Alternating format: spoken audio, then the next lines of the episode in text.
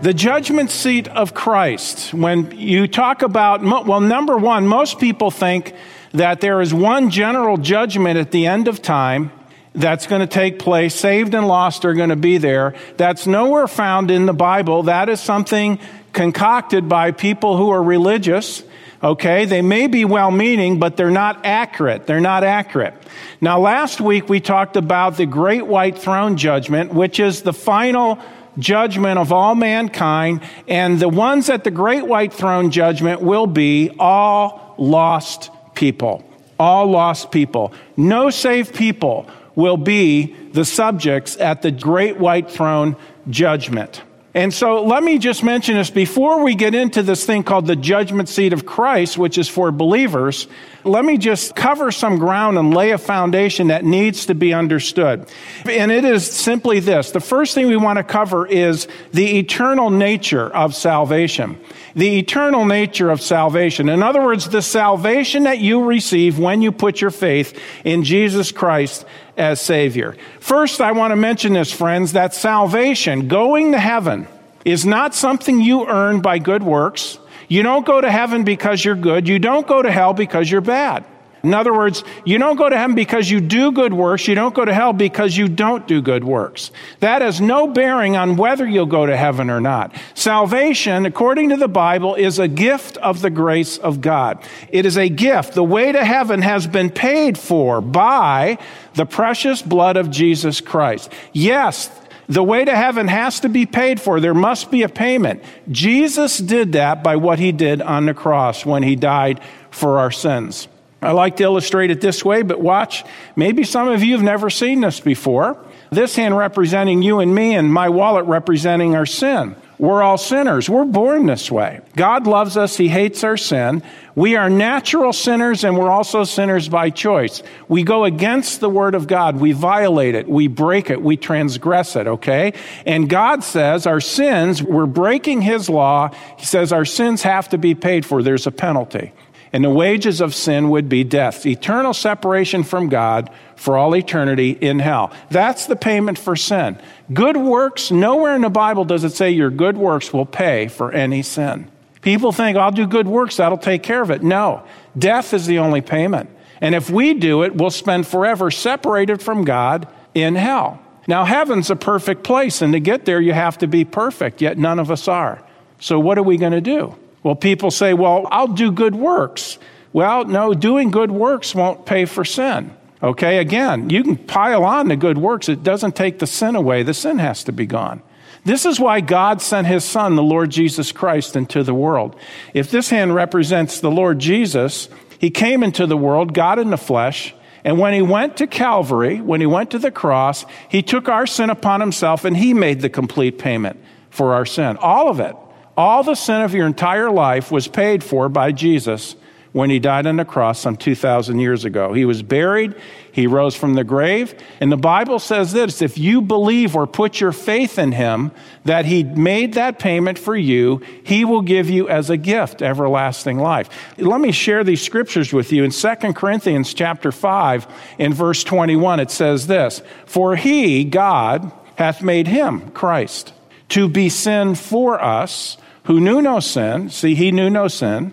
He was made sin for us, who knew no sin, that we might be made the righteousness of God in him. When you accept the payment Jesus made as your own payment for your sin, he gives you his very own righteousness. The payment he made is good on your behalf. See, when you believe, all your sins then are gone, they're forgiven. John chapter 3 and verse 36, it makes it very clear that salvation is simply based on faith in Jesus Christ. It says in John 3:36, "He that believeth on the Son, you put your faith in Jesus Christ as your savior. He that believeth on the Son hath interesting word. It means you possess it right now. Right now, the moment you trust in Jesus Christ, he that believeth on the Son hath everlasting life. And he that believeth not the Son shall not see life, but the wrath of God abideth on him. Watch this. He that believeth on the Son hath everlasting life.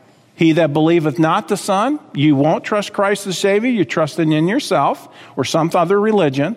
He that believeth not the Son shall not see life, but the wrath of God abides on him. Why? Well, because God still sees us with our sin. Okay? And God's wrath will be poured out on sin. How much better to trust in Jesus Christ, believing that Jesus suffered our wrath for us. Jesus paid for all of our sin.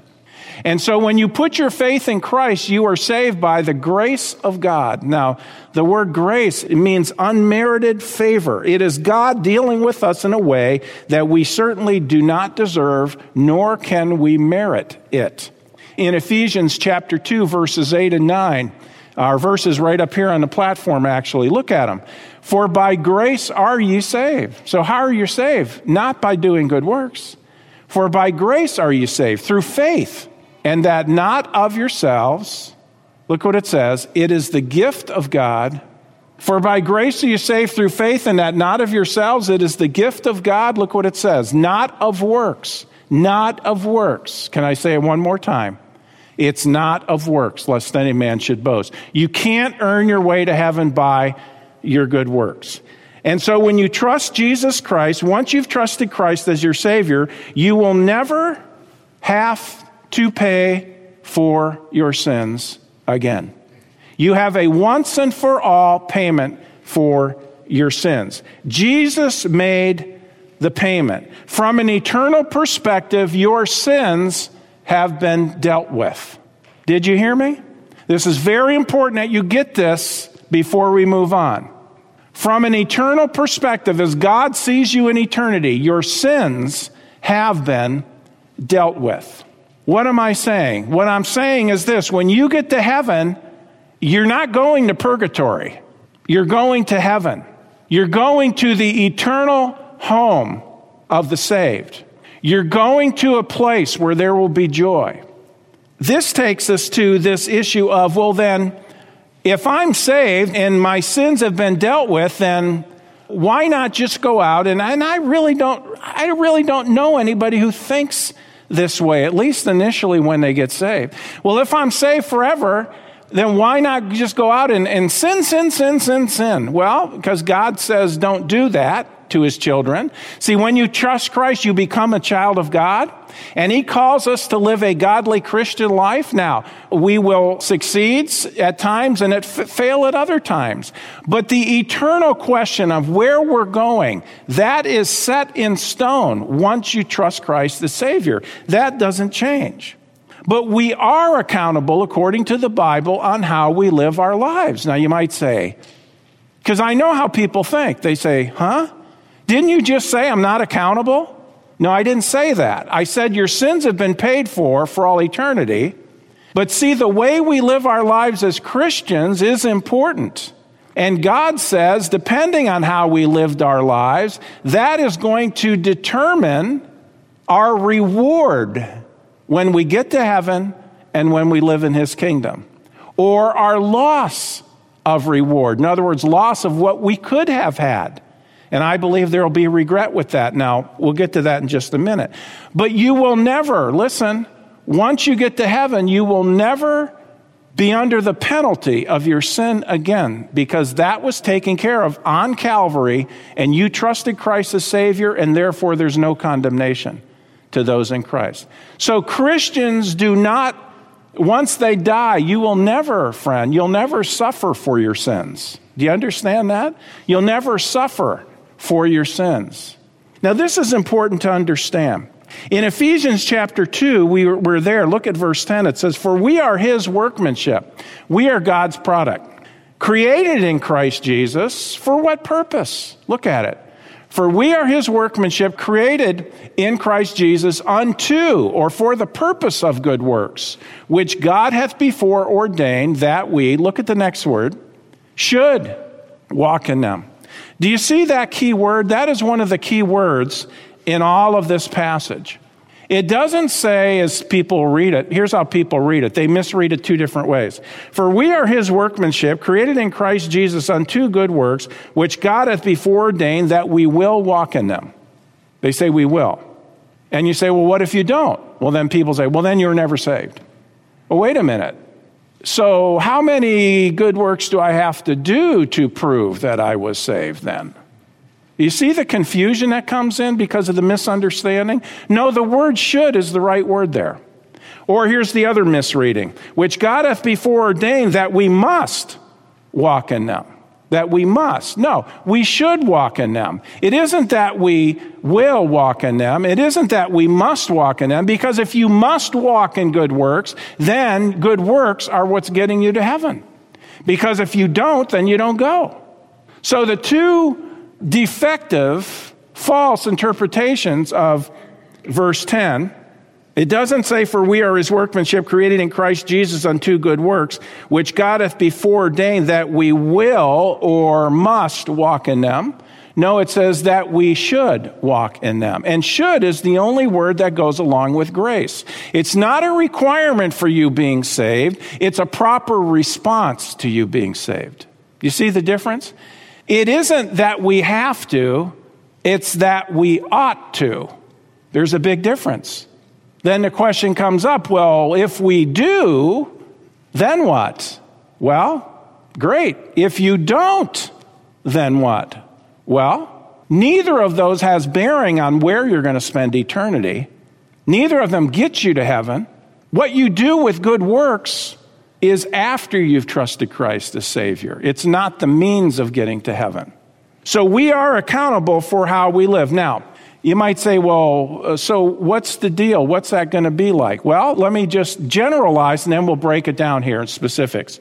If we as Christians live the way we should once we're saved, if we live a godly life, if we do live according to the Word of God, if we do live by faith in the Lord and are obedient to His Word, God promises us there's going to be wonderful reward for us in the future. Reward in heaven, okay, and reward in his kingdom. One man said uh, a part of the whole concept of reward is, in a sense, God gives us a greater capacity to enjoy the blessings of God. Now, what is this judgment seat of Christ? This has to do with our future accountability. We as believers will stand in heaven one day to give an account of the life we lived while we were on earth after we believed. Once we were born again, by the way, have you ever heard that before? That as far as how you live your life after you're saved, one day you will give an account for that to the Lord. But understand this it's not a matter of punishment, it's a matter of reward. There's a big difference between the two. Every believer is accountable for how he or she lives in light of the salvation God has given him or her. While we are free from the penalty of sin, once we trust Christ as Savior, it does not mean that we are free from all consequences of how we live our lives. The law of sowing and reaping is still a reality not only in this life, but also in the future, having to do with our reward or lack thereof. Now, let's visit our prophecy chart that we have been looking at here on a regular basis. We won't look at this for long. We talked about the first coming of Christ. We talked about the death of Christ. We talked about the period we live in today called the church age. All right? And then we talked about the rapture of the church will take place. The people on the earth will go through the tribulation. Jesus will come back at the second coming. We'll come with him. He'll set up his kingdom on earth. That'll be for a thousand years. Then comes the great white throne judgment. Okay, and uh, the lost will be judged according to how much punishment they'll receive in hell. We are going to be judged at something different called right here the judgment seat of Christ. This takes place in heaven, whether it's immediately following the rapture or soon after. All Christians, all people of this church age, are going to be judged at the judgment seat of Christ, not to determine heaven or hell. Again, I know I'm repeating myself, but you need to hear it if you never heard this before. Not to determine heaven or hell, but to determine your reward or lack of reward. Notice where the judgment seat of place takes place in heaven. That's where we're at, is in heaven. Do you see that? So you're already there. So it's not a matter of, am I going to make it to heaven? No, you're already there through the blood of Christ, through the payment Jesus made. But the way we've lived our lives is what will be. Our works, what we did once we trusted Christ, our works will be on judgment. This is not a matter of salvation. This is a matter of how we lived our lives. Now turn with me to 2 Corinthians chapter 5. And this is one of the key passages on the judgment seat of Christ. There's much that has been said about the judgment seat of Christ. See, there's, there's different levels of understanding on the judgment seat. There's those who don't even know what it's about. They think the judgment seat of Christ is, is the great white throne judgment. Completely different, completely different. Then there are those who see the judgment seat of Christ as the place where, okay, yeah, you got saved, but boy, after you got saved, boy, did you live a crummy life. I mean, you got into heaven by the skin of your teeth, so to speak, because you lived a backslidden life, and, and so it, it was bad. And so, boy, when you stand at the judgment seat, you know, God is going to uh, punish you because of the sins that you committed. Now, listen, does God deal with his children when once they've trusted Christ? Does God deal with his children with their sin? The answer to that is yes. He does it in this life through chastening. Through chastening. But once you get to heaven, you're in eternity, folks, and you're dealing with these things on an eternal level. The Bible says is your sins and iniquities will he remember no more. Okay, now I didn't always see this clearly myself, and I taught things in the, in the past, years ago, that were, I believe, inaccurate. But here's the truth of it think about this. If you are going to be dealt with or punished or whatever when you get to heaven, kind of doesn't sound much like heaven, does it? Not only that, but what about the um, first century believers? Okay, these people were just like us. When they died, they died, they went to heaven. They're awaiting the judgment seat of Christ. Now, what has heaven been like for them for the last 2,000 years? I would, wouldn't you say that heaven's probably been a wonderful experience for those early church saints? I would say so. Does it make any sense to you whatsoever that they have been enjoying strolling the streets of gold all this time and enjoying heaven and in awesome worship towards our Savior all this time? And then the rapture takes place and the Lord says, okay, time, let's get gathered together so I can beat some of you for your rebellion back on earth. Doesn't make any sense whatsoever. It's not heaven. No, heaven is going to be heaven. Is there an accountability judgment? Yes. But it is not God pouring out punishment on us. Are there going to be regrets? We're going to get to that. I believe so. But, folks, those will be self inflicted. Those will be things that we experience ourselves based on these things. Look at the language. 2 Corinthians 5 9, it says, Wherefore we labor. This is talking to believers. Wherefore we labor that whether present or absent, we may be accepted of him. The term is well pleasing, is the idea. All right?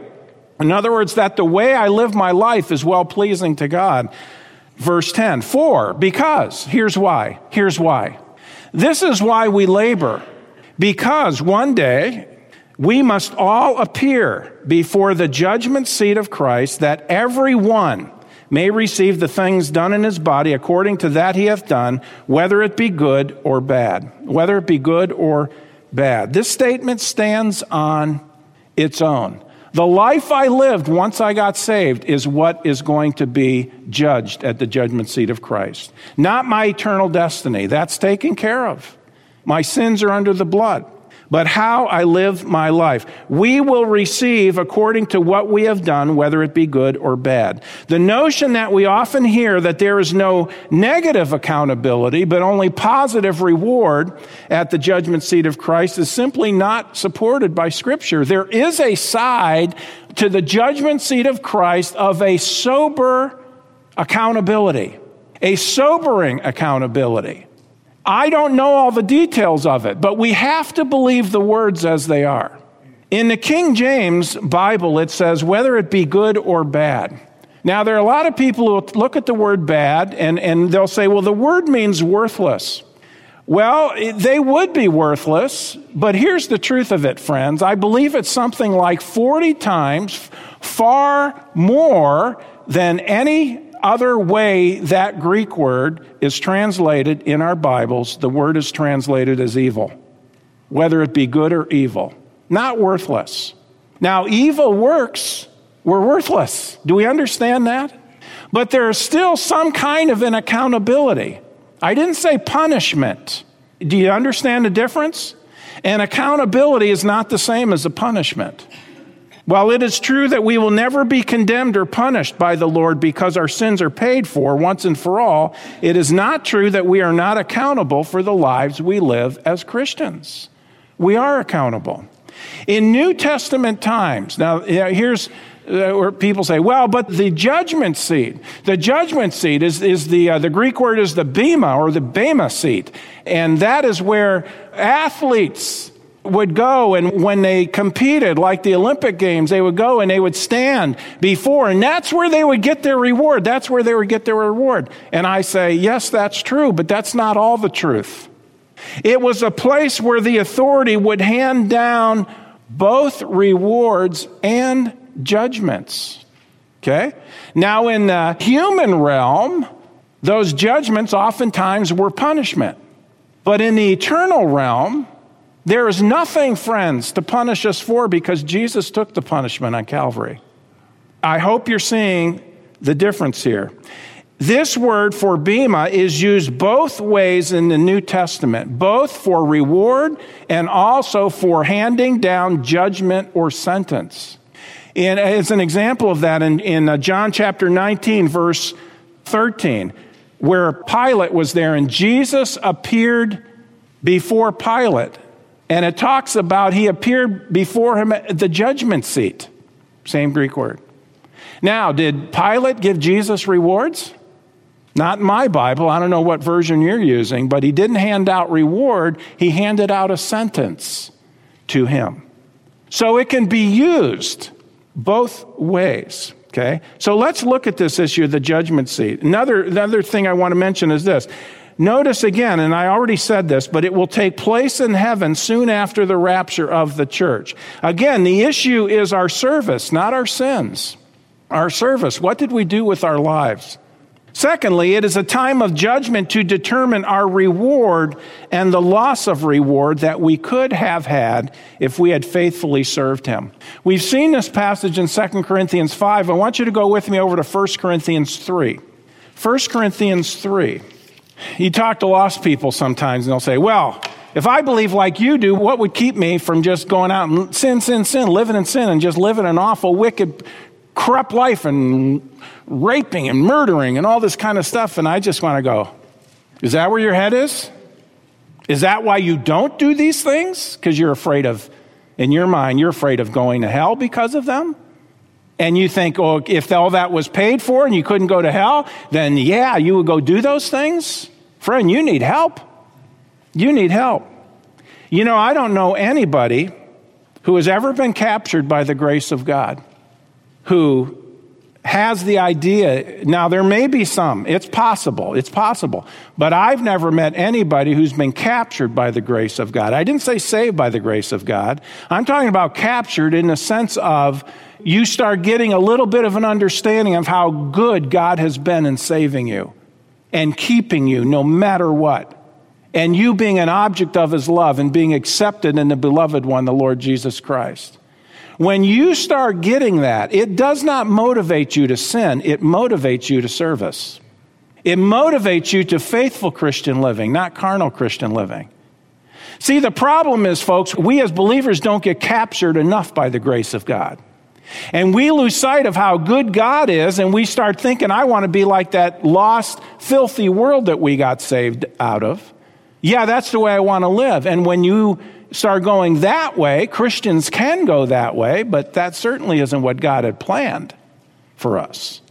It is a time of judgment to determine our reward or loss of reward. 1 Corinthians 3, verse 5.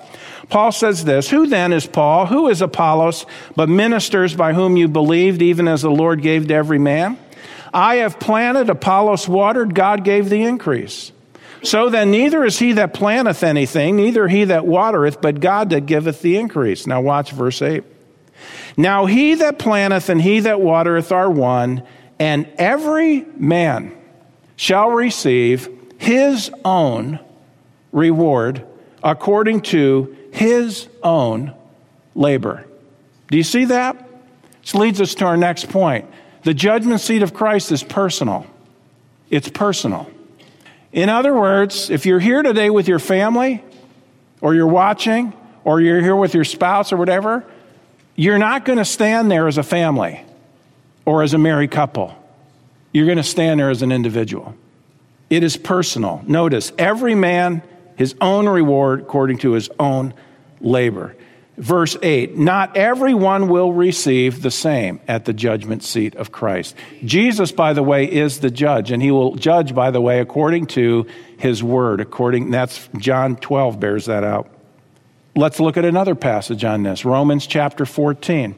Now, because of time, we can't go into minute detail on all these issues today. We've done other studies. I invite you to uh, maybe go there and look up on the internet some other studies we've done on this, but I, hopefully I'll give you enough for you where you understand what it is about. Romans 14, verse 10. Why does thou judge thy brother?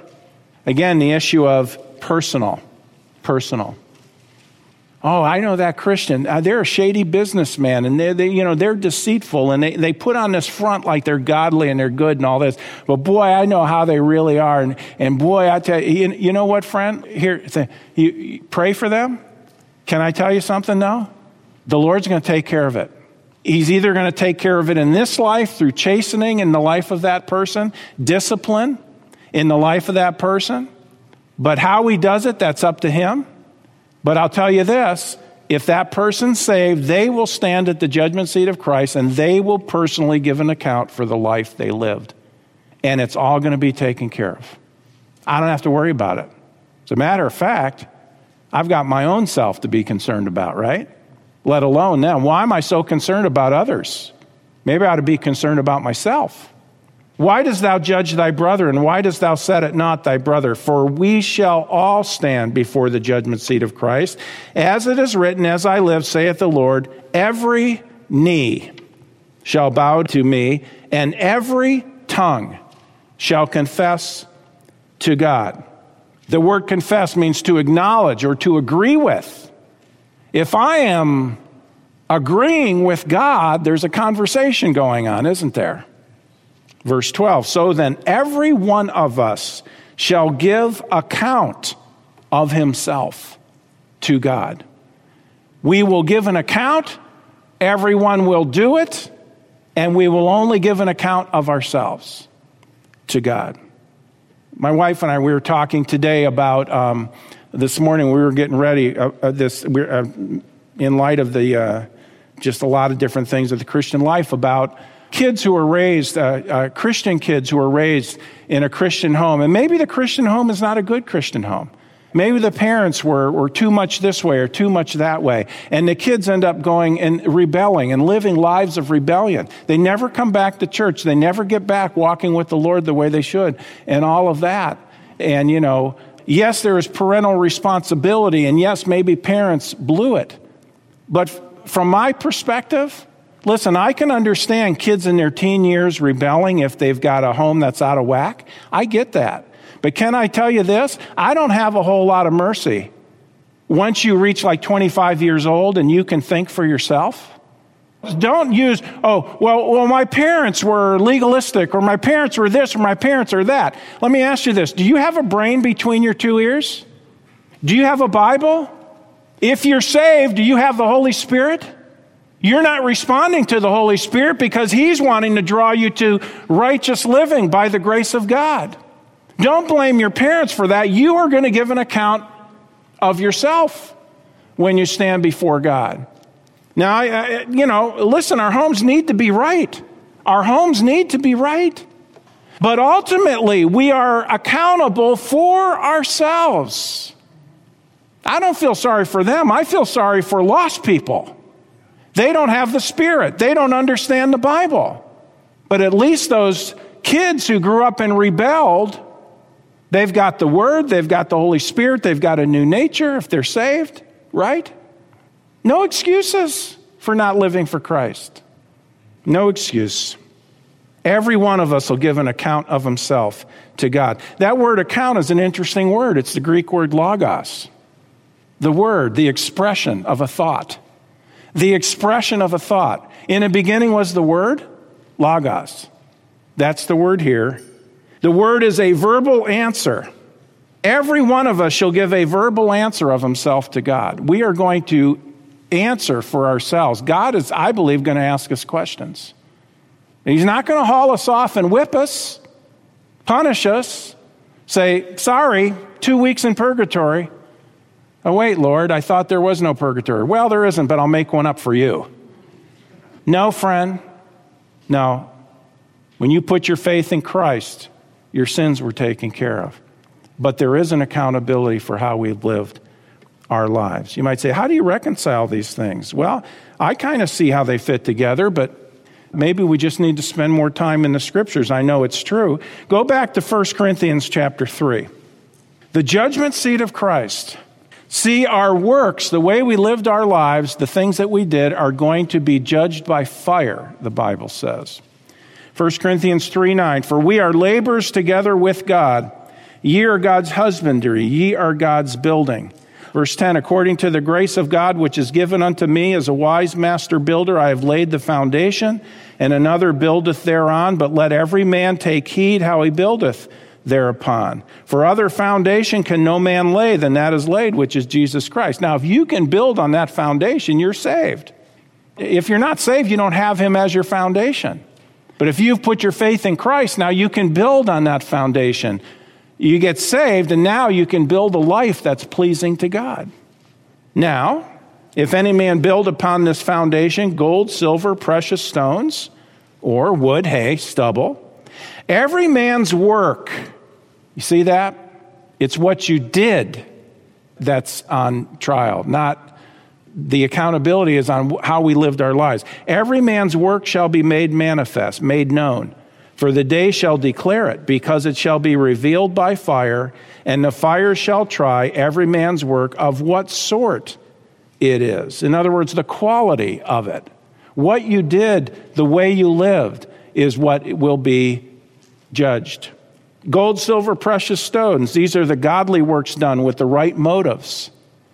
Okay? These endure when scrutinized by the Lord. Wood, hay, and stubble, these are the worthless works done that get burned up.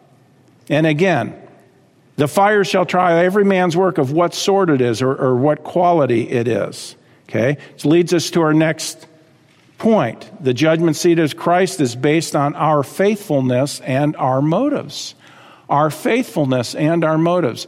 What did you do? How did you live once you got saved? And why did you do what you did? Do you know there are people who do a lot of good things, but they're doing it with the wrong motive? No reward. No reward. Let's say, and, and, I'm not picking on the singers, we've got such wonderful music ministry in our church. But let's say somebody gets up, well, I'll use the preacher instead. How about that? Let's say the preacher gets up and he does what he does. Uh, myself, I, I get up and I do what I do. Am I doing it for the applause of men? Am I doing it for notoriety? If that's why I'm doing it, I'm not going to be rewarded for that. Oh, but you did all those good works. Yeah, but I, if I did them for the wrong reasons, no reward. No reward. It is based on faithfulness and motives. You're in 1 Corinthians 3. Keep in this section, go down to chapter 4. Paul says, Let a man so account of us as of the ministers of Christ and stewards of the mysteries of God. Moreover, it is required in stewards that a man be found what? Faithful, not famous, not good looking, not rich, not talented. No, faithful, trustworthy.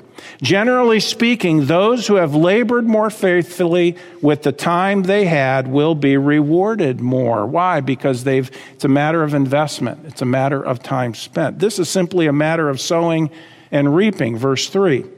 But with me, Paul says, it's a very small thing that I should be judged of you or of man's judgment. Yea, I judge not mine own self. For I know nothing of myself. Yet am I not hereby justified, but he that judges me is who? The Lord. Now they were judging him. And he's saying, guys, I didn't even judge myself because sometimes I don't know why I'm doing what I'm doing. Does that sound like you and me, by the way? We don't know our motives, but God does, right? Verse 5 Therefore, judge nothing before the time. Watch carefully here. Until the Lord come, that's the rapture, who both will bring to light the hidden things of darkness. This is the judgment seat of Christ. And will make manifest the counsels of the heart. He will make known what our motives were. And then shall every man have praise of God. Motives and actions. The Lord is the judge. Number three, the results of the judgment seat of Christ. Back to 1 Corinthians chapter 3, where we were.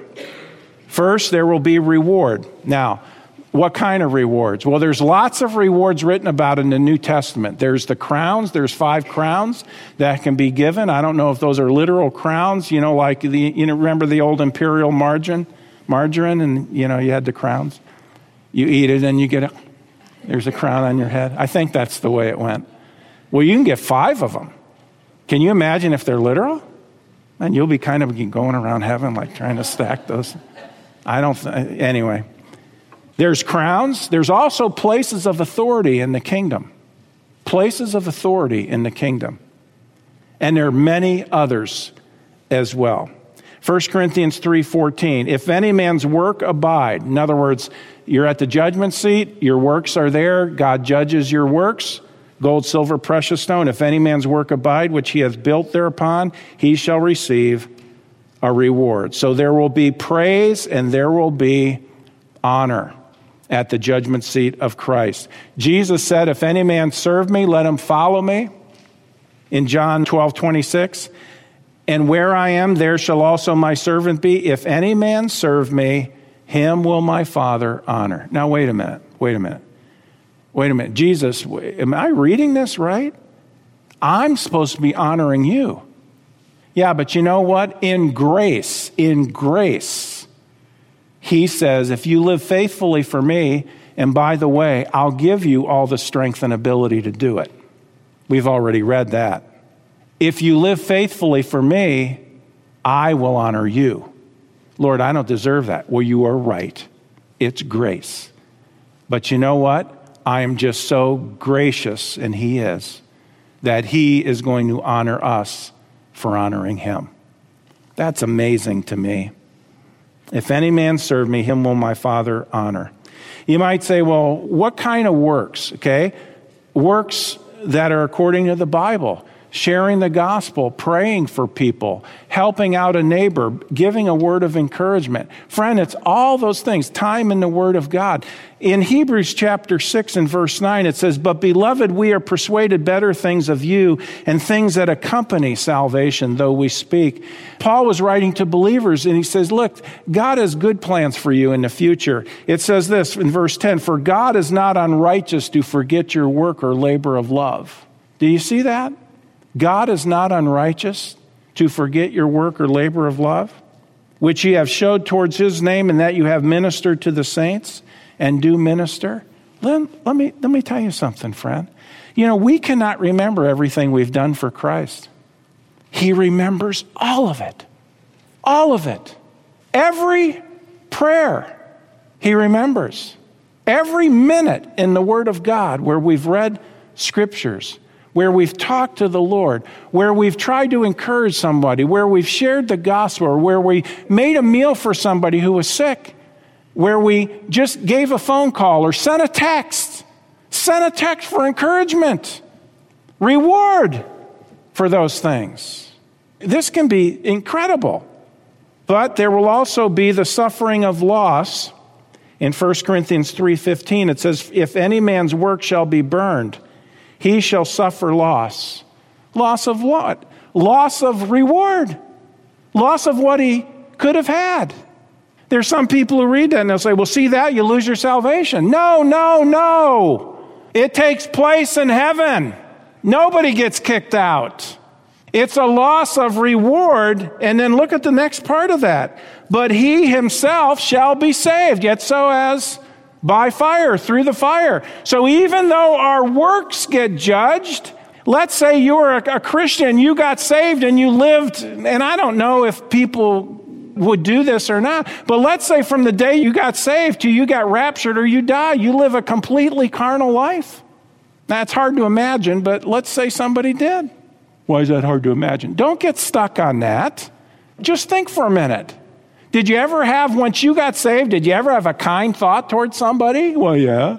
Well, you're going to get rewarded for that.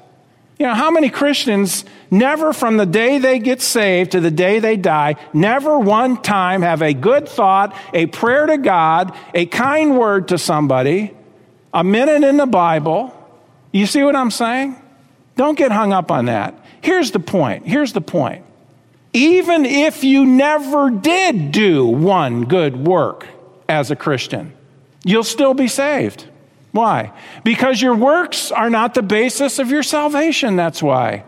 Here's a situation even if all your works got burned up, you'd still be saved, even through the fire of judgment on your works. You still go to heaven. He shall suffer loss. That's interesting. Suffer loss. To experience the loss of something with implication of undergoing hardship. In other words, it will be grievous he himself shall be saved. Why? Well, because it's not based on, you don't go to heaven based on works. And there's a last point I want to mention is this. There is with this, as we see, he shall suffer loss. There is the potential of for shame. There is the potential for shame. Go with me to 1 John chapter 2. A lot of people don't want to face up to this. Friend, I'm not the judge. I'm just telling you what the judge says. I have to believe what the Bible says. There will be the potential for shame. First John 2:28 it says, "And now little children, abide in him." John's writing to believers. Walk in fellowship with him, stay in fellowship, walk in obedience. That's what he's saying. And now little children abide in him that when he shall appear, that's the rapture, we may have confidence and what? Not be ashamed before him at his coming. Not be ashamed. Jump down a couple verses, 1 John 3, verse 2. Beloved, now are we the sons of God, and it doth not yet appear what we shall be, but we know that when he shall appear, we shall be like him, for we shall see him as he is. And every man that hath this hope, this joyful anticipation in him, purifies himself, even as he is pure. Let me ask you a question this morning. Based on what we've covered, are you looking forward to seeing Jesus or are you petrified to see Jesus? Are you looking forward or are you petrified? If you're petrified, chances are you're not living for Christ. If you're looking forward, truly looking forward to Him, chances are to some level you are living for Christ because you're not ashamed to see Him.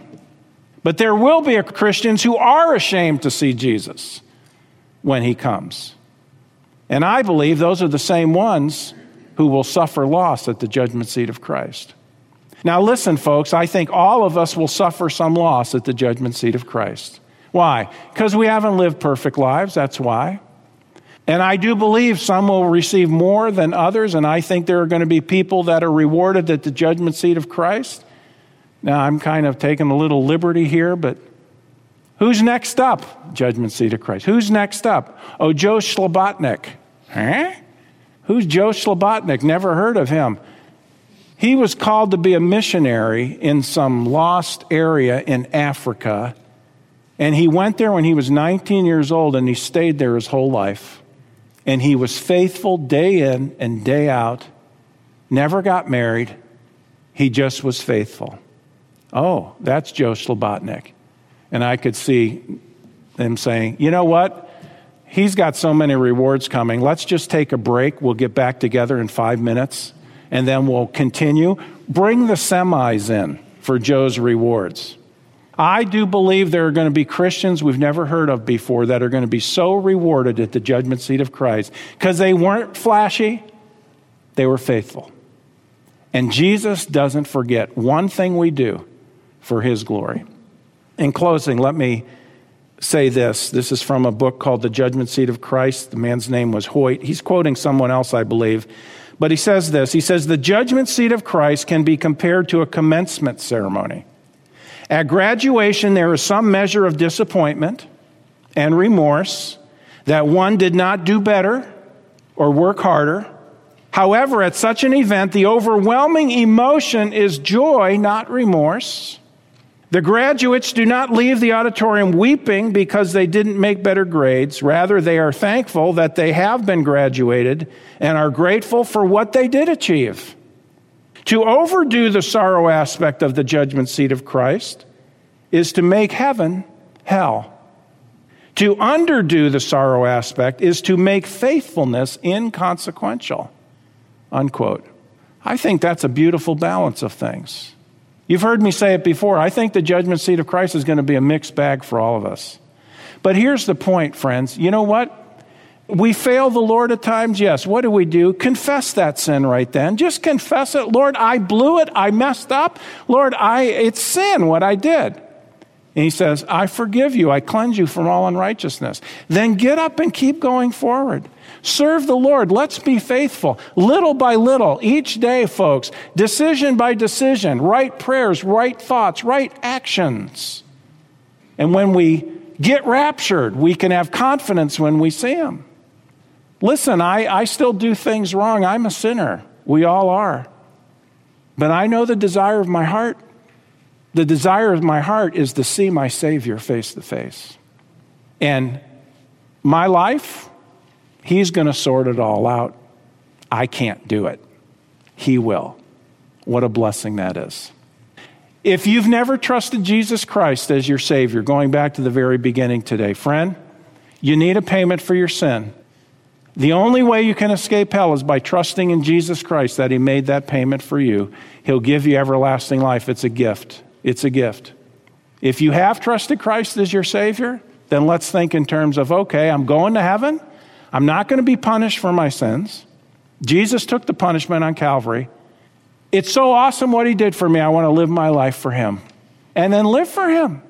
And when we stand at the judgment seat, we're going to give an account of ourselves, and what comes, comes.